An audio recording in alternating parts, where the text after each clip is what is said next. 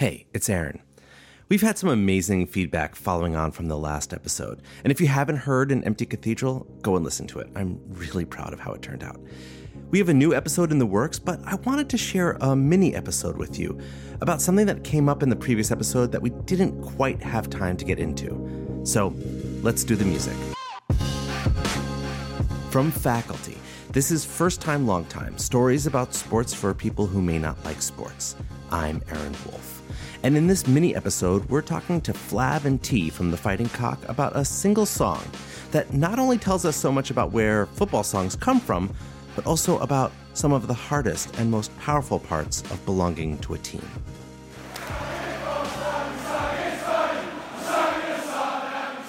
Okay, so first of all, a few things you should know. In English football, there are a couple of different types of songs that are sung. In our last episode, we spoke about You'll Never Walk Alone, which is a song that's sung exactly as it was originally written. And we also talked about Oh the Spurs, which is a song that was kind of repurposed and very lightly rewritten to be more Tottenham centric. I mean, they replaced Saints with the word Spurs. That's it. But there's another tradition of song that's sung in the stands one that takes popular music and then totally rewrites the lyrics so that they're about your favorite player or team.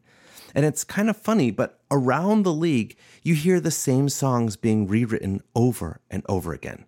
You've got Guantanamera, the ever present Seven Nation Army by the White Stripes. You've got, and this is super weird to me, Achy Breaky Heart by Billy Ray Cyrus. Now, for the most part, no one really knows where the lyrics to these songs come from. I mean, someone has an idea, they sing it in the pub, and it catches on, and then it's sung in the stadium and sticks around and eventually becomes a mainstay. Sometimes those spontaneous lyrics are transcendent, and sometimes they're less transcendent.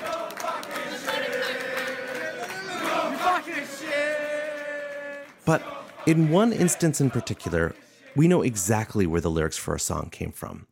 And the story of this song says a lot about what it means to be a Tottenham supporter and fandom in general. But first, the melody. It's found all over English football. Here are Chelsea fans singing it. We actually even talked about this melody in the previous episode. Arsenal fan on a string, that's the same song.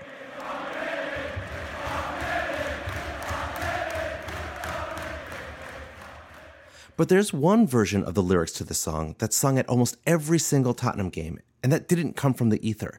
It came directly from a single source the Fighting Cock forums.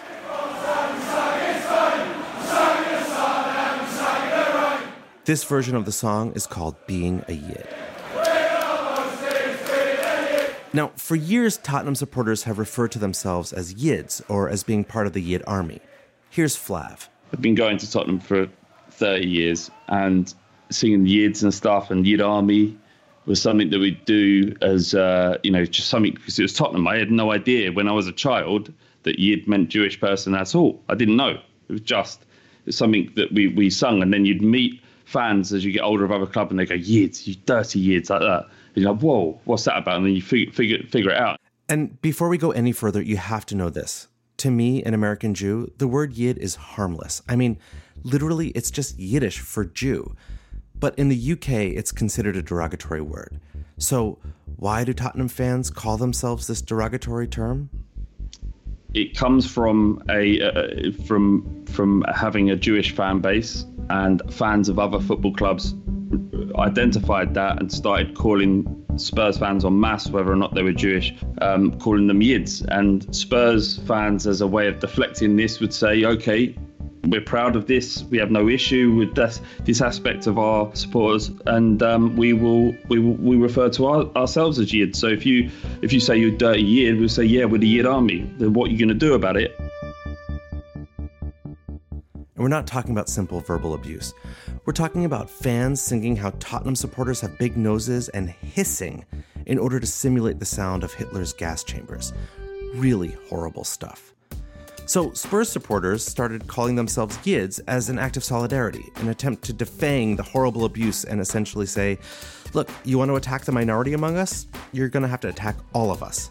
It's this like total we are Spartacus moment. And for decades, there have been countless songs and chants that Spurs fans have sung about Yids.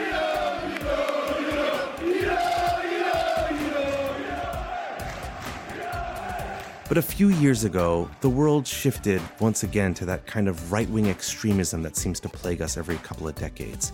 And Tottenham supporters once again found themselves under attack. Literally. It came at a time when our friends were, you know, getting attacked regularly on the continent. That's Thelonious, or T. And what he's talking about is that it felt like at every European game that Tottenham played, our fans were being abused or actually physically attacked by neo Nazi ultra groups. Two Tottenham Hotspur fans have been stabbed after around 100 Lazio hooligans attacked them in a bar in Rome. And while Spurs fans were being attacked in Europe, at home in the UK, they were being attacked in a different way for using the word yid in their songs. Every now and then, there, there's campaigns to, to get Tottenham to stop using it, but this one was the most serious, where uh, Spurs fans were arrested in the stadium, three of them were arrested for using the word, and it went to court. Okay, so for those of us in the States, it's hard to understand that the very use of a derogatory word can be grounds for arrest, but that is the law in the UK. The Tottenham Three were arrested for singing a song in which they self identified as Yids, as Jews. And these three fans, I don't know if they were Jewish or not, they were tried by the Crown prosecutor and found not guilty.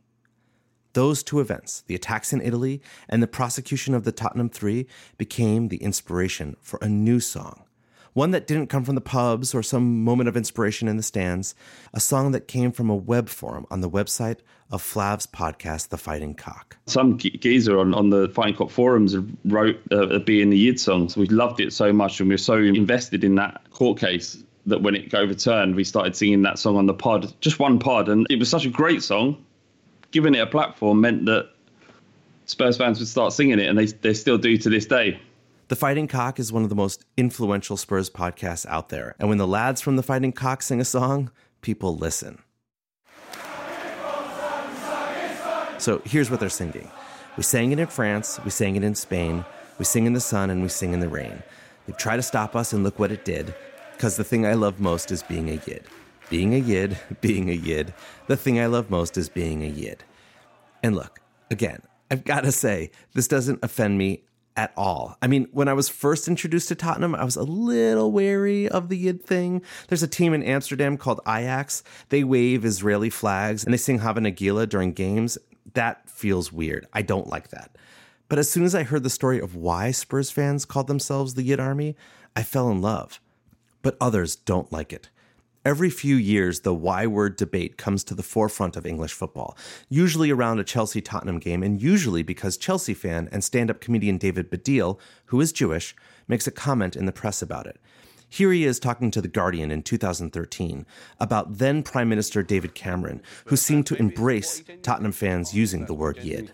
Uh, I think what he's not understood, as maybe quite a lot of Spurs fans don't understand, is the wider context of uh, A, what it's like for the Jewish Chelsea fan, the Jewish Arsenal fan, the Jewish West Ham fans to hear this stuff. Uh, and, also, and I get it. Truly, I do. Except that Chelsea fans and West Ham fans two groups that he just referenced in The Guardian are famously anti Semitic and famously racist.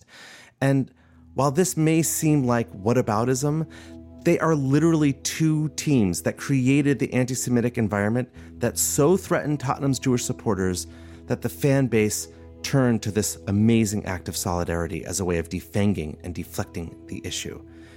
David Baddiel says that if Tottenham fans stopped using the word yid, other fans wouldn't attack them on anti Semitic grounds.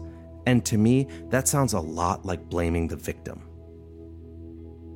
Like there are fights out there that, that need to be had, and there are there are places where there is no allyship and there is uh, over racism, and to to use so much attention and energy to target a group of people who stand in solidarity with Jewish people. Actually, it's not even a.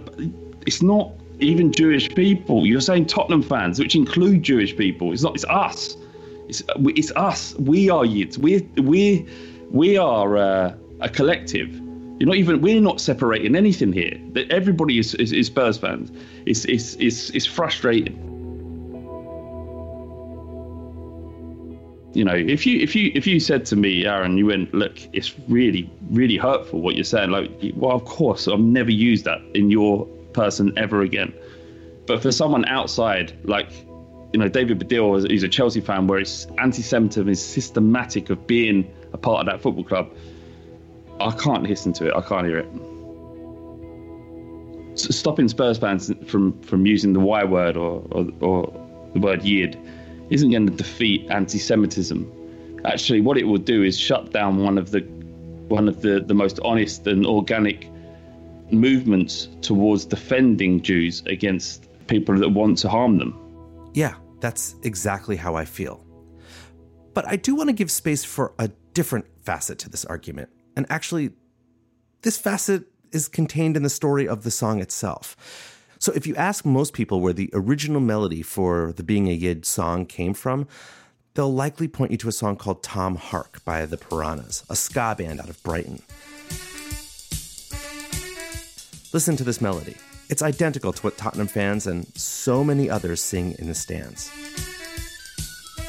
And by the way, oh my God, we'll link to the YouTube video of them performing on top of the pops. It's amazing. I mean, there are these kind of nerdy looking British ska dudes lip syncing to this song with a shirtless drummer who's playing drums standing up and using what might be bowling pins as drumsticks. It's perfect. But the thing is, the Piranhas didn't write this song. In fact, here's where it gets weird. The song was originally written by a South African musician as a Kwela song, a street song originally written for Penny Whistle. It's credited to Rupert Bopape, but as with many folk songs, the original ownership is disputed. But I want you to hear the first recording of it ever, from 1956, recorded by Elias and his zigzag jive flutes. It couldn't be further from the song that's sung on the terraces of English football stadiums.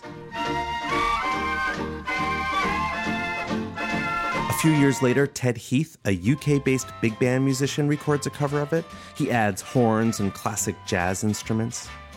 And a few years after that, Jimmy Powell records a version with lyrics that are unimaginative. I'm Tom Hark. How do you do? And may I remark, I'm pleased to meet you. Yeah, brilliant rhyming there. There's a version that's recorded in Jamaica, another cover, and then another, and then finally the Piranhas record their version, which has clearly been modernized. And look, it has to be said the Piranhas are white, co opting black music, covering a song that was written by a South African street musician, and that song was further co opted by English football fans to sing about a word that they are being accused of co opting. The layers are very complicated. And it's made even more complicated when you take in the fact that football fans are not, generally speaking, the most progressive people in the world. Here's T. He's a black man who goes to almost every Tottenham game surrounded by a majority white fan base. I wanted to know how he felt about all of this because to me, there's a fine line between allyship and the word yid and mascotism, and I don't want my people to be a mascot. But that fine line, lies in the intention of the fan base? It's a difficult one because um, I'm, I'm not Jewish. Um, I mean, I guess the only thing I can kind of relate it to is is, is the N word, and it's often said, you know, Spurs fans call themselves that. You know, would it be acceptable to me? And if we do end up shelving the chant, then I'd completely understand it and I'd, and I'd respect it. I'm not gonna fight to to keep it because I don't I don't own it and you know, I think in these recent times with, you know, Black Lives Matter, it's not something that I can demand that that we keep. But some people say Spurs fans aren't racist, we'd never do this, we'd never do that. But if racism exists in society, then it's going to exist at Tottenham. And you know, we're you know we're both on Twitter. We've seen certain elements of our fan base say awful, awful things and defend awful, awful things. And you attend games, you're shoulder to shoulder with some of these people. There's certain people there that I know are, are racist, and you know, obviously, I try and give them a wide berth. They don't give me any jip face to face, but there was a Spurs fan in the Spurs Facebook group who put up a picture of himself in a Black Lives Matter shirt, Spurs shirt, I think it was, and he got absolute dog's abuse, you know. And in a way, it made me a bit happy that he's prepared to put his head above the parapet and put that on on the Spurs group. But to you know any non-black person listening to this, I would just say It's not about you not being racist, it's about you being actively anti racist.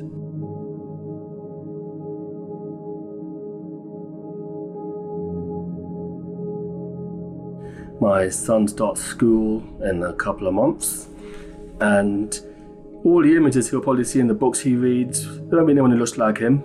Obviously, at home, myself and his mum have to kind of drive home positive images of people who look and sound like him and have hair like him and features like him. And um, that's what I want to see from, you know, going forward with not so much Black Lives Matter, but just how humans interact with each other on the whole.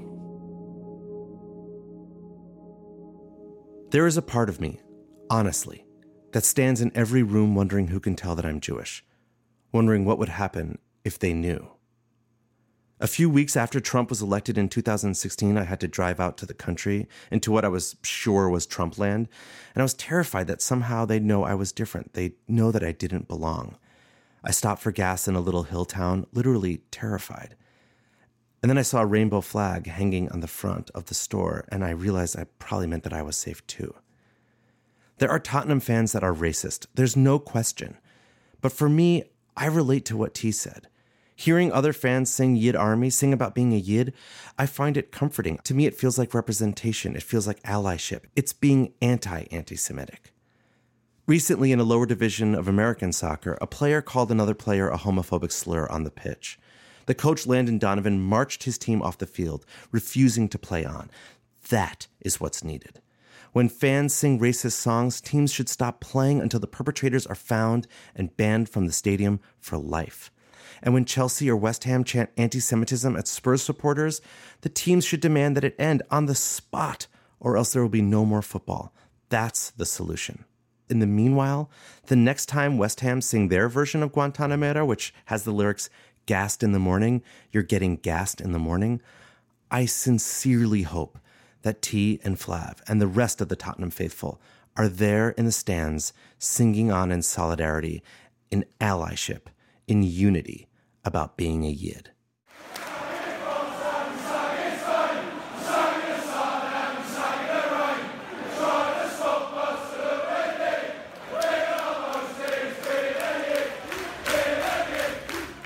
That's it for now.